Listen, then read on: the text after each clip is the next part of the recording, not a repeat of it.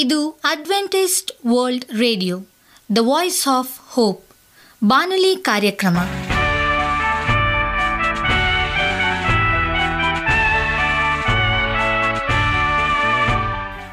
ನಮಸ್ಕಾರ ಪ್ರೀತಿಯ ಕೇಳುಗರೆ, ನಾನು ನಿಮ್ಮ ಆಕಾಂಕ್ಷಾ ಪಾಲ್.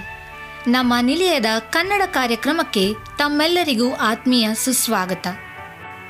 ಮುಂದಿನ 30 ನಿಮಿಷಗಳಲ್ಲಿ ಸುಮಧುರ ಹಾಡುಗಳು ಹಾಗೂ ದೇವರ ವಾಕ್ಯವನ್ನು ಕೇಳೋಣ. ಈ ಕಾರ್ಯಕ್ರಮವು ನಿಮಗೆ ಸಂತೋಷ ತರಲೆಂದು ದೇವರಲ್ಲಿ ಪ್ರಾರ್ಥಿಸುತ್ತೇವೆ. ಈ ಕಾರ್ಯಕ್ರಮದ ಪ್ರಾರಂಭದಲ್ಲಿ ಸುಮಧುರ ಗೀತೆಯನ್ನು ಆಲಿಸೋಣ.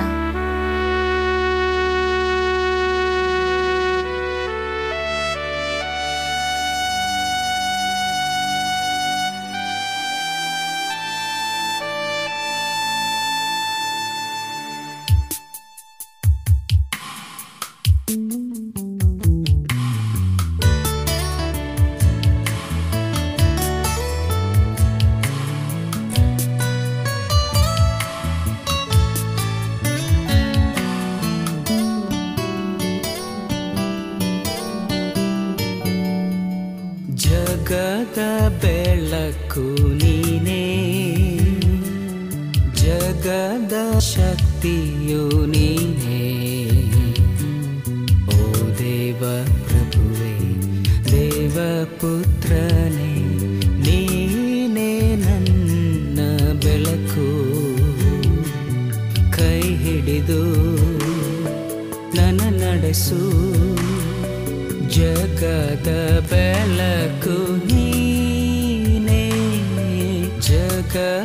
ಬೆಳಕು ನೀನೇ.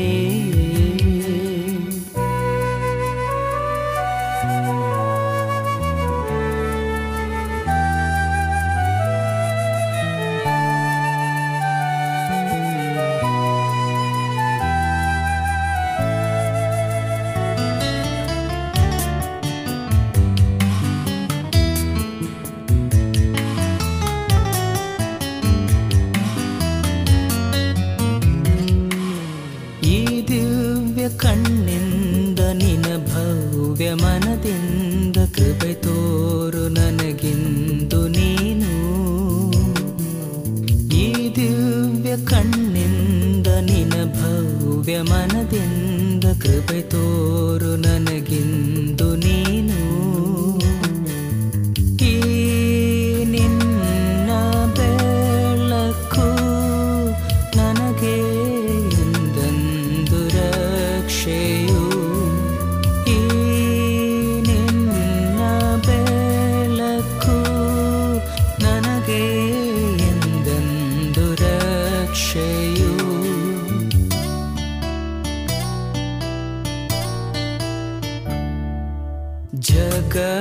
ಬೆಳಕು ನೀನೇ, ಜಗದ ಶಕ್ತಿಯು ನೀನೇ. ಓ ದೇವ ಪ್ರಭುವೇ, ದೇವ ಪುತ್ರನೇ, ನೀನೇ ನನ್ನ ಬೆಳಕು.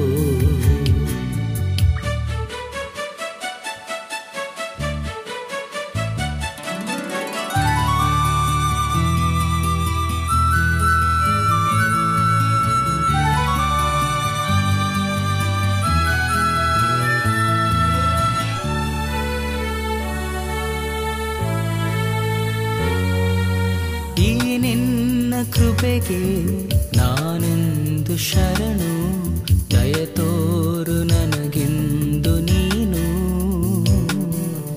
ಈ ನಿನ್ನ ಕೃಪೆಗೆ ನಾನೆಂದು ಶರಣು, ದಯತೋರು ನನಗೆಂದು ನೀನು.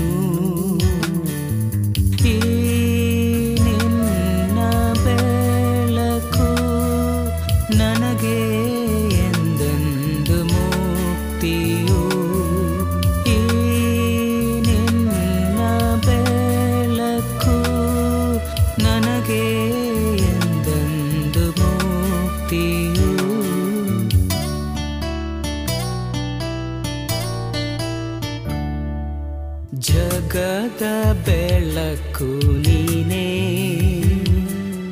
ಜಗದ ಶಕ್ತಿಯು ನೀನೇ.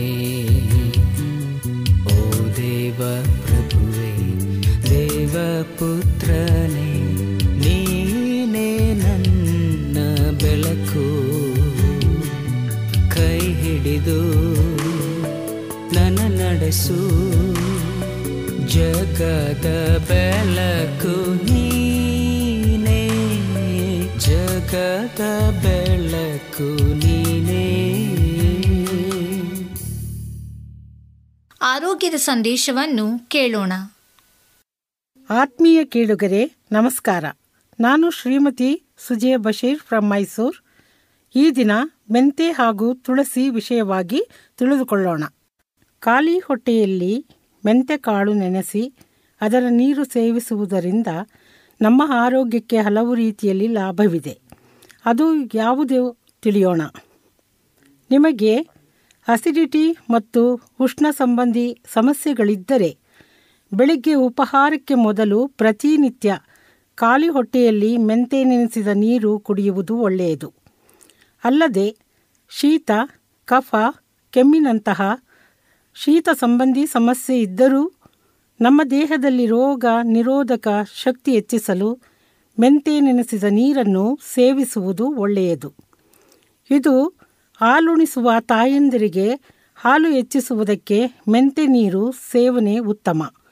ಅಷ್ಟೇ ಅಲ್ಲದೆ ಮೇಹುಗಳಿಗೂ ರಕ್ತದ ಅಂಶ ನಿಯಂತ್ರಣದಲ್ಲಿಡಲು ಒಳ್ಳೆಯದು. ತುಳಸಿ ಹಲವು ರೋಗಗಳಿಗೆ ಮದ್ದು ಎಂದು ಆಯುರ್ವೇದ ಹೇಳುತ್ತದೆ. ಹೀಗಾಗಿ ತುಳಸಿ ಗಿಡ ಮನೆ ಸುತ್ತ ಇರುವುದರಿಂದ ಆಗುವ ಲಾಭಗಳೇನು ತಿಳಿದುಕೊಳ್ಳೋಣ. ಸೊಳ್ಳೆ ಬರುವುದಿಲ್ಲ.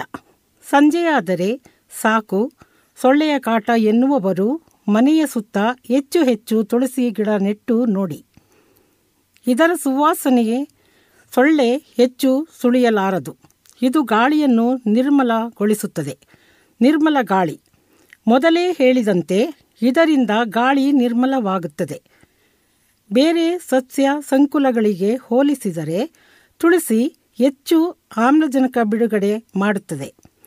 ಅಂದಾಜು ದಿನಕ್ಕೆ 20 ಗಂಟೆಗಳ ಕಾಲ ಇದು ಆಮ್ಲಜನಕ ಹೊರಸೂಸುತ್ತದೆ ಎನ್ನಲಾಗಿದೆ. ಅಲ್ಲದೆ ಇದರಿಂದ ಹೊರಹೊಮ್ಮುವ ಸುವಾಸನೆ ನಮ್ಮ ಲಹರಿಯನ್ನು ಉತ್ತಮಗೊಳಿಸುತ್ತದೆ. ರೋಗಗಳಿಗೆ ರಾಮಬಾಣ.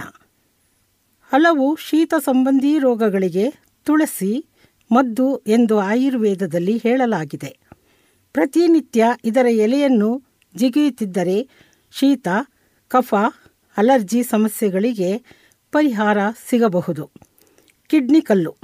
ನಿಮಗೆ ಗೊತ್ತೇ, ಮೂತ್ರಪಿಂಡದ ಕಲ್ಲು ಸಮಸ್ಯೆಯಿಂದ ಬಳಲುತ್ತಿರುವವರು ಪ್ರತಿನಿತ್ಯ ತುಳಸಿ ಎಲೆಯ ರಸದ ಜೊತೆಗೆ ಜೇನುತುಪ್ಪ ಸೇರಿಸಿ ಕುಡಿಯುತ್ತಿದ್ದರೆ ಒಳ್ಳೆಯದು. ಹಾಗಾಗಿ ಮನೆಯ ಸುತ್ತ ತುಳಸಿ ಗಿಡ ನೆಡುವುದು ಉತ್ತಮ. ಕಣ್ಣಿನ ದೃಷ್ಟಿ ಕಾಪಾಡಿಕೊಳ್ಳಲು ಈ ಆಹಾರ ಸೇವಿಸಿ. ಕಣ್ಣು ಎಲ್ಲರಿಗೂ ಬಹು ಅಮೂಲ್ಯ ಅಂಗ. ನಮಗೆ ಜಗತ್ತನ್ನೇ ತೋರಿಸುವ ಅಂಗ. ಅದನ್ನು ಅಷ್ಟೇ ಎಚ್ಚರಿಕೆಯಿಂದ ಕಾಪಾಡುವುದು ಮುಖ್ಯ. ಕಣ್ಣನ್ನು ಸುರಕ್ಷಿತವಾಗಿ ಕಾಪಾಡಿಕೊಳ್ಳಲು ಏನು ಮಾಡಬೇಕು? ಕ್ಯಾರೆಟ್, ಪಪ್ಪಾಯದಂತಹ ಕೆರೋಟಿನ್ ಅಂಶವಿರುವ ಆಹಾರವನ್ನು ಹೆಚ್ಚು ಸೇವಿಸಬೇಕು. ಇದರಲ್ಲಿರುವ ಬೀಟಾ ಕ್ಯಾರೋಟಿನ್ ಎಂಬುದು ವಿಟಮಿನ್ ಎ ವಿಭಾಗಕ್ಕೆ ಸೇರುತ್ತದೆ. ಇದು ಕಣ್ಣಿಗೆ ಎಲ್ಲ ರೀತಿಯಿಂದಲೂ ಒಳ್ಳೆಯದು. ಸೊಪ್ಪು, ತರಕಾರಿ. ಪ್ರತಿನಿತ್ಯ ನಿಯಮಿತವಾಗಿ ಸೊಪ್ಪು, ತರಕಾರಿಗಳನ್ನು ತಿನ್ನುವುದು ಒಳ್ಳೆಯದು. ಇದರಲ್ಲಿರುವ ಆಂಟಿ ಆಕ್ಸಿಡೆಂಟ್ ಅಂಶಗಳು ಕಣ್ಣಿಗೆ ಬರುವ ಸಮಸ್ಯೆಗಳನ್ನು ದೂರ ಮಾಡುತ್ತದೆ. ಮೊಟ್ಟೆಯಲ್ಲಿರುವ ಜಿಂಕ್ ಆಂಟಿ ಆಕ್ಸಿಡೆಂಟ್ ಅಂಶಗಳು ನಿಮ್ಮ ದೃಷ್ಟಿ ಹಲವು ಸಮಯದವರೆಗೆ ಚೆನ್ನಾಗಿರುವಂತೆ ನೋಡಿಕೊಳ್ಳುತ್ತದೆ. ಬಾದಾಮಿಯಲ್ಲಿ ವಿಟಮಿನ್ ಅಂಶ ಹೆಚ್ಚಾಗಿದ್ದು ಇದು ಕಣ್ಣಿನ ದೃಷ್ಟಿ ಸುಧಾರಿಸುವುದಕ್ಕೆ ಒಳ್ಳೆಯದು. ವಂದನೆಗಳು.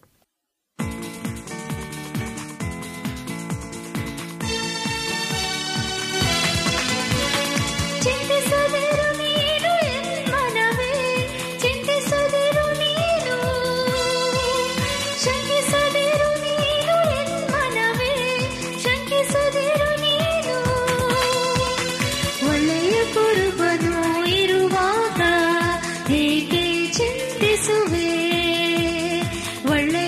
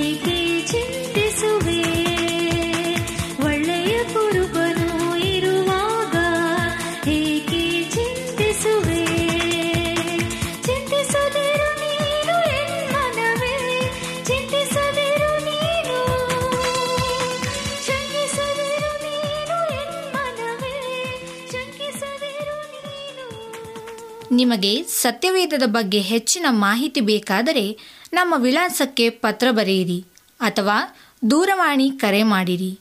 ನಮ್ಮ ದೂರವಾಣಿಯ ಸಂಖ್ಯೆ 9060684773 ಹಾಗೂ 8390605299. ನಮ್ಮ ವಿಳಾಸ Adventist media centre, SDA mission compound, Salisbury Park, market yard post, Pune 411037, Maharashtra. ಈಗ ನಮ್ಮ ಬಾನಲಿ ಬೋಧಕರಾದಂಥ ಸುರೇಂದ್ರ ರವರಿಂದ ದೇವರ ವಾಕ್ಯವನ್ನು ಕೇಳೋಣ. ಕೃಪೆಯ ಕರೆ ಎಂಬುದಾಗಿ. ನಮಸ್ಕಾರ ಆತ್ಮೀಯ ಕೇಳುಗರೆ, ಇದು ಅಡ್ವೆಂಟಿಸ್ಟ್ ವರ್ಲ್ಡ್ ರೇಡಿಯೋ ಅರ್ಪಿಸುವ ಅನುದಿನದ ಮನ್ನಾ ಬಾನುಲಿ ಕಾರ್ಯಕ್ರಮಕ್ಕೆ ತಮ್ಮೆಲ್ಲರಿಗೂ ನಿಮ್ಮ ಬಾನುಲಿ ಬೋಧಕನಾದ ಸುರೇಂದ್ರನು ಮಾಡುವ ನಮಸ್ಕಾರಗಳು. ಈ ಕಾರ್ಯಕ್ರಮವು ನಿಮ್ಮ ಕುಟುಂಬದಲ್ಲಿ ಸಂತಸ ತಂದಿದೆ ಎಂಬುದಾಗಿ ನಾವು ನಂಬುತ್ತೇವೆ ಮತ್ತು ನಿಮಗಾಗಿ ನಿತ್ಯವೂ ಪ್ರಾರ್ಥಿಸುತ್ತೇವೆ. ನಿಮ್ಮ ಅನಿಸಿಕೆ ಹಾಗೂ ಸಲಹೆ, ಪ್ರಾರ್ಥನಾ ವಿಜ್ಞಾಪನೆಗಳು ಇರುವುದಾದರೆ ನೀವು ನಮಗೆ ಪತ್ರಗಳ ಮೂಲಕವಾಗಿಯೂ ಅಥವಾ ನೇರವಾಗಿ ದೂರವಾಣಿ ಸಂಖ್ಯೆಯ ಮೂಲಕವಾಗಿಯೂ ನಮ್ಮನ್ನು ನೀವು ಸಂಧಿಸಬಹುದು. ನಮ್ಮ ದೂರವಾಣಿ ಸಂಖ್ಯೆಯು 9060684773 ಹಾಗೂ 8390605299. ನಮ್ಮ ಇಮೇಲ್ ಅಡ್ರೆಸ್ surendra.june456@gmail.com.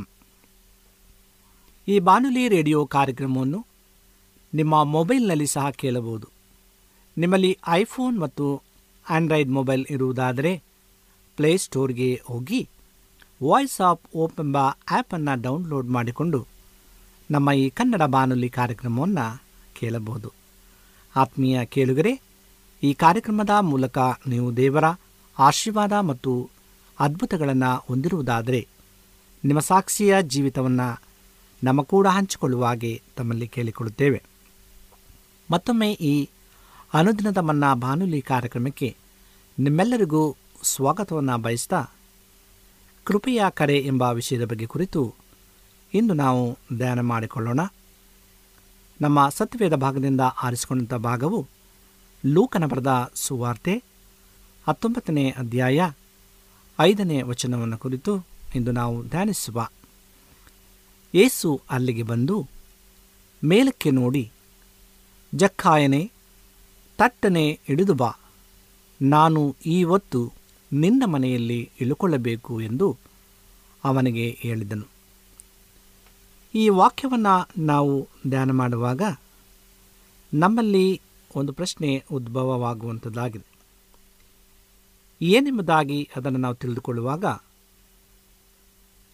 ಯೇಸು ಕ್ರಿಸ್ತನು ಜಕ್ಕಾಯನ ಮನೆಯಲ್ಲಿ ಇಳಿದುಕೊಳ್ಳುವಂಥ ಸಂಗತಿ, ಅಲ್ಲಿ ಅನೇಕ ನೀತಿವಂತರಿದ್ದರು, ಅನೇಕ ಅಧಿಕಾರಿಗಳಿದ್ದರು, ಅನೇಕ ಪರಿಸಾಯರು ಶಾಸ್ತ್ರಿಗಳು ಇದ್ದರು. ಆದಾಗೂ ಯೇಸುಸ್ವಾಮಿ ಯಾಕೆ ಜಕ್ಕಾಯನ ಮನೆಯಲ್ಲಿ ಇಳಿದುಕೊಳ್ಳಲು ಆತನು ತೀರ್ಮಾನಿಸಿದನು ಎಂಬುದಾಗಿ. ಜಕ್ಕಾಯನ ವಿಷಯವನ್ನು ನಾವು ತಿಳಿದುಕೊಳ್ಳಬೇಕಾದರೆ ಆತನು ಒಬ್ಬ ರೋಮ್ ಸಾಮ್ರಾಜ್ಯದ ತೆರಿಗೆಯನ್ನು ವಸೂಲಿ ಮಾಡುವಂಥ ಒಬ್ಬ ಅಧಿಕಾರಿಯಾಗಿದ್ದನು.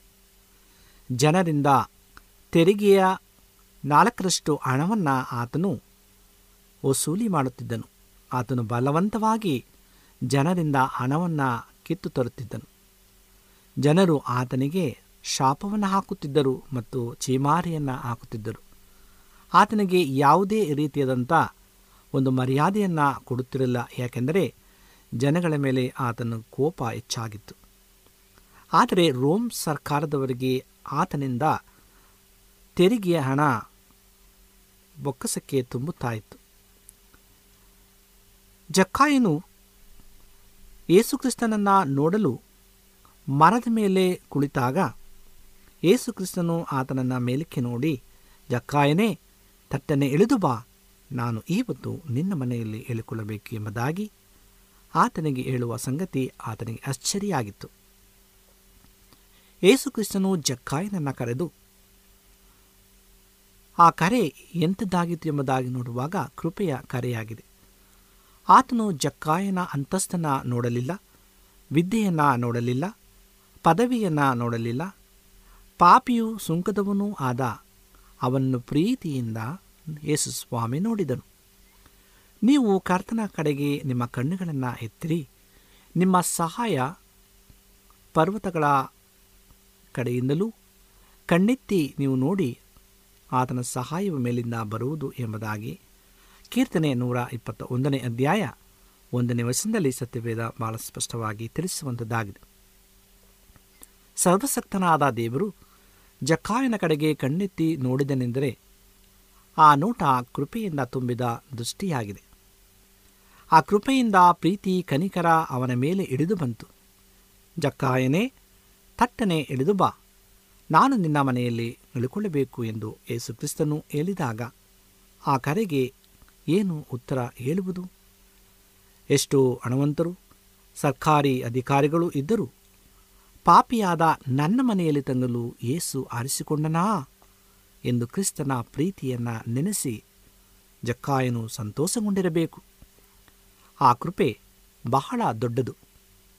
ಕರ್ತನು ಹೇಗೆ ನಿಮ್ಮನ್ನು ರಕ್ಷಿಸಿದನು, ಹೇಗೆ ನಿಮಗೆ ಪ್ರಕಟಿಸಿಕೊಂಡನು, ನಿಮ್ಮ ಯೋಗ್ಯತೆಯನ್ನು ನೋಡಿ ಅಲ್ಲ, ನಿಮ್ಮ ಸತ್ಕಾರ್ಯಗಳನ್ನು ನೋಡಿ ಅಲ್ಲ. ಈ ಕುರಿತು ಅಪೊಸ್ತಲನಾದ ಪೌಲನು ಹೀಗೆ ಹೇಳುತ್ತಾನೆ. ಎಫೆಸದವರಿಗೆ ಬರೆದ ಪತ್ರಿಕೆ 2:5 ಅಪರಾಧಗಳ ದೆಸೆಯಿಂದ ಸತ್ತವರಾಗಿದ್ದ ನಮ್ಮನ್ನು ಕ್ರಿಸ್ತನೊಂದಿಗೆ ಬದುಕಿಸಿದನು, ಕೃಪೆಯಿಂದಲೇ ರಕ್ಷಿಸಲ್ಪಟ್ಟವರಾಗಿದ್ದೀರಿ ಎಂಬುದಾಗಿ ಈತನು ನಮಗೋಸ್ಕರ ತನ್ನ ರಕ್ತವನ್ನು ಸುರಿಸಿದ್ದರಿಂದ ನಮ್ಮ ಅಪರಾಧಗಳು ಪರಿಹಾರವಾಗಿ ನಮಗೆ ಬಿಡುಗಡೆಯಾಯಿತು. ಇದು ದೇವರ ಕೃಪಾತಿಶಯವೇ. ಆತನು ರಹಸ್ಯವಾದ ತನ್ನ ಸಂಕಲ್ಪವನ್ನು ತಿಳಿಯಪಡಿಸುವುದರ ಮೂಲಕ ವಿಶೇಷ ಜ್ಞಾನವನ್ನು, ಬುದ್ಧಿಯನ್ನು ಕೊಟ್ಟು ಆ ಕೃಪೆಯನ್ನು ಇನ್ನೂ ಹೆಚ್ಚಾಗಿ ನಮಗೆ ತೋರಿಸಿದ್ದಾನೆ ಎಂಬುದಾಗಿ ಪೌಲನು ಎಫೆಸದವರಿಗೆ ಬರೆದ ಪತ್ರಿಕೆ 1:7-8 ದೇವರ ವಾಕ್ಯವು ನಮಗೆ ಬೋಧಿಸುತ್ತದೆ. ಕರ್ತನು ನಿಮ್ಮನ್ನು ಹೇಗೆ ನೀತಿವಂತರನ್ನಾಗಿಸಿದನು ಎಂಬ ಪ್ರಶ್ನೆ ರೋಮಾಪುರ ಪತ್ರಿಕೆ 3:24 ಇದಕ್ಕೆ ಉತ್ತರ ಸಿಗುವಂಥದ್ದಾಗಿದೆ. ಏಕೆಂದರೆ ದೇವರ ಉಚಿತಾರ್ಥವಾದ ಕೃಪೆಯಿಂದಲೇ ನೀತಿವಂತರನ್ನಾಗಿಸಿದನು ಎಂಬುದಾಗಿ. ಆತ್ಮೀಯ ದೇವ ಮಕ್ಕಳೇ, ಜಕ್ಕಾಯನನ್ನು ಕರೆದಂತೆ ಇಂದು ಆತನು ನಿಮ್ಮ ಹೃದಯದ ಬಾಗಿಲ ಬಳಿ ತಟ್ಟುತ್ತಿರುವನು. ಮಗನೇ, ಮಗಳೇ, ನನ್ನ ಬಳಿಗೆ ಬನ್ನಿರಿ, ನಾನು ನಿಮ್ಮೊಳಗೆ ಬಂದು ತಂಗುವೆನು ಎಂದು ಕೃಪೆಯ ಕರೆಯನ್ನು ನೀಡುತ್ತಿರುವನು. ಆತನ ಕರೆಗೆ ನೀವು ಓಗೊಡುವಿರಾ? ಖಂಡಿತವಾಗೂ ನಾವು ಓಗೊಡುವುದಾದರೆ ಆತ ನಮ್ಮೊಳಗೆ ತಂಗಲಿದ್ದಾನೆ. ಪ್ರಕಟಣೆ 22:3 ಇನ್ನೂ ಶಾಪಗ್ರಸ್ತವಾದದ್ದು ಒಂದೂ ಇರುವುದಿಲ್ಲ, ಆ ಪಟ್ಟಣದಲ್ಲಿ ದೇವರ ಮತ್ತು ಯಜ್ಞದ ಕುರಿಯಾದಾತನ ಸಿಂಹಾಸನವಿರುವುದು ಎಂಬುದಾಗಿ ಪ್ರಕಟಣೆಯ ಪುಸ್ತಕ ನಮಗೆ ತಿಳಿಸುತ್ತದೆ. ಆದ್ದರಿಂದ ಆತ್ಮೀಯ ಕೇಳುಗರೆ, ಇಂದು ದೇವರ ಕೃಪೆಯ ಕರೆ ನಮ್ಮೆಲ್ಲರನ್ನ ಆಹ್ವಾನಿಸುವಂಥದ್ದಾಗಿದೆ. ಆತನ ಕರೆಗೆ ನಾವು ಕಿವಿಗೊಡುವುದಾದರೆ ದೇವರು ನಮ್ಮ ಕೂಡ ವಾಸಿಸುತ್ತಾನೆ. ಅಂದು ಜಕ್ಕಾಯನನ್ನು ಕರೆದ ಹಾಗೆ ಇಂದು ಏಸು ಕ್ರಿಸ್ತನು ನಮ್ಮ ನಿಮ್ಮೆಲ್ಲರನ್ನ ಆತನು ಕೂಗಿ ಕೃಪೆಯಿಂದ ಕರೆಯುವಂತನಾಗಿದ್ದಾನೆ. ಆತನ ಕರೆವಿಕೆಗೆ ನಾವು ಕಿವಿಗೊಡುವ, ಆತನ ಕರೆವಿಕೆಗೆ ನಾವು ಓಗೊಟ್ಟು ಆತನ ಸನ್ನಿಧಾನದಲ್ಲಿ ನಾವು ಸೇರುವಂತಹ ಭಾಗ್ಯವನ್ನು ನಮ್ಮೆಲ್ಲರಿಗೂ ದೇವರು ಕರುಣಿಸಲಿ. ಯೇಸು ಕ್ರಿಸ್ತನು ಜಕ್ಕಾಯನ ಮನೆಯಲ್ಲಿ ಇಳಿದುಕೊಂಡು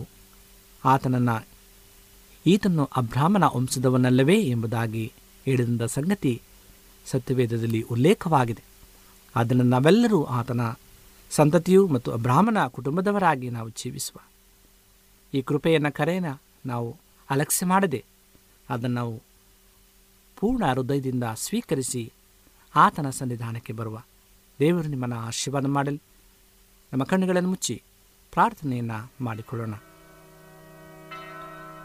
ನಮ್ಮನ್ನು ಬಹಳವಾಗಿ ಪ್ರೀತಿ ಮಾಡುವಂಥ ಪರಲೋಕದ ದೇವರೇ, ನಿನಗೆ ಸ್ತೋತ್ರವನ್ನು ಸಲ್ಲಿಸ್ತೇವೆ. ನೀನು ಕರೆದಂಥದಪ್ಪ, ನೀನು ಕರೆದದ್ದು ಕೃಪೆಯ ಕರೆಯಾಗಿದೆ ಸ್ವಾಮಿ. ಆ ಕೃಪೆಯ ಕರೆಯನ್ನು ನಾವು ಆಲಿಸಿ ನಿನ್ನ ಸನ್ನಿಧಾನಕ್ಕೆ ಬರುವಾಗ ನಮ್ಮನ್ನು ಮಾರ್ಪಡಿಸು. ಒಂದು ವೇಳೆ ನಮ್ಮ ಮನಸ್ಸು ಗಟ್ಟಿಯಾಗಿದ್ದಂಥ ಪಕ್ಷದಲ್ಲಿ, ಕಲ್ಲಾಗಿದ್ದಂಥ ಪಕ್ಷದಲ್ಲಿ ಮೃದುಗೊಳಿಸಿ ನಿನ್ನ ವಾಕ್ಯವನ್ನು ನಾವು ಕೇಳಿ ನಿನ್ನ ನಿತ್ಯರಾಜ್ಯದಲ್ಲಿ ಭಾಗಿಯಾಗುವಂತೆ ಸಹಾಯ ಮಾಡು. ಈ ಸಮಯದಲ್ಲಿ ವಾಕ್ಯವನ್ನು ಕೇಳುತ್ತಿರುವಂಥ ಪ್ರತಿಯೊಬ್ಬೊಬ್ಬರನ್ನು ನೀನು ಆಶೀರ್ವಾದ ಮಾಡು, ಬಲಪಡಿಸು. ಒಂದು ವೇಳೆ ಸಮಸ್ಯೆಯಲ್ಲಿ, ಚಿಂತೆಯಲ್ಲಿ, ನೋವಿನಲ್ಲಿ, ದುಃಖದಲ್ಲಿ, ಕಣ್ಣೀರಿನಲ್ಲಿದ್ದಂಥ ಆ ಪಕ್ಷದಲ್ಲಿ ನಿನ್ನ ಅವರೆಲ್ಲ ಸಮಸ್ಯೆಗಳನ್ನು ಪರಿಹರಿಸಿ ನಿನ್ನ ಕೃಪೆಯಿಂದ ಅವರನ್ನು ತುಂಬಿಸು.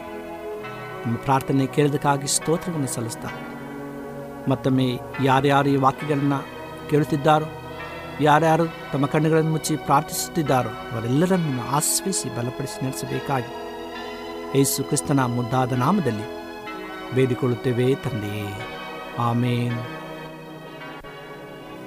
ನಿಮಗೆ ಸತ್ಯವೇದದ ಬಗ್ಗೆ ಹೆಚ್ಚಿನ ಮಾಹಿತಿ ಬೇಕಾದರೆ ನಮ್ಮ ವಿಳಾಸಕ್ಕೆ ಪತ್ರ ಬರೆಯಿರಿ ಅಥವಾ ದೂರವಾಣಿ ಕರೆ ಮಾಡಿರಿ. ನಮ್ಮ ದೂರವಾಣಿಯ ಸಂಖ್ಯೆ 9060684773 ಹಾಗೂ 8390605299. ನಮ್ಮ ವಿಳಾಸ Adventist media centre, SDA mission compound, Salisbury Park, market yard post, Pune 411037, Maharashtra. ಮತ್ತೆ ಮುಂದಿನ ಕಾರ್ಯಕ್ರಮದಲ್ಲಿ ಭೇಟಿಯಾಗುವ. ನಮಸ್ಕಾರಗಳು. ಜಗದ ಬೆಳಕು ನೀನೇ, ಜಗದ ಶಕ್ತಿಯು ನೀನೇ, ಓ ದೇವ ಪ್ರಭುವೇ, ದೇವ ಪುತ್ರನೇ, ನೀನೇ ನನ್ನ ಬೆಳಕು. ಕೈ ಹಿಡಿದು ನನ್ನ ನಡೆಸು, ಜಗದ ಬೆಳಕು ನೀನೇ, ಜಗದ ಬೆಳಕು ನೀನೇ.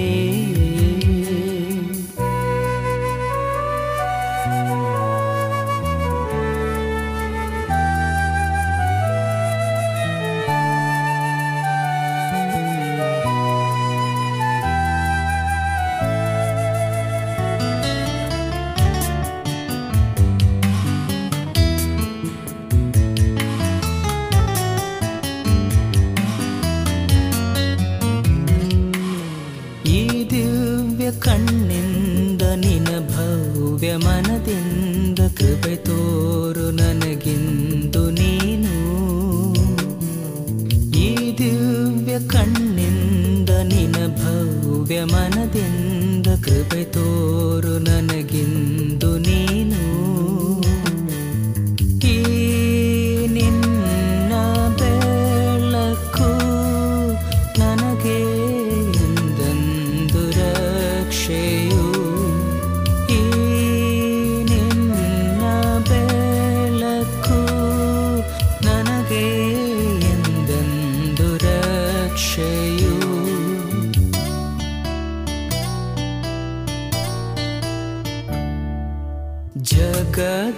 ಬೆಳಕು ನೀನೇ, ಜಗದ ಶಕ್ತಿಯು ನೀ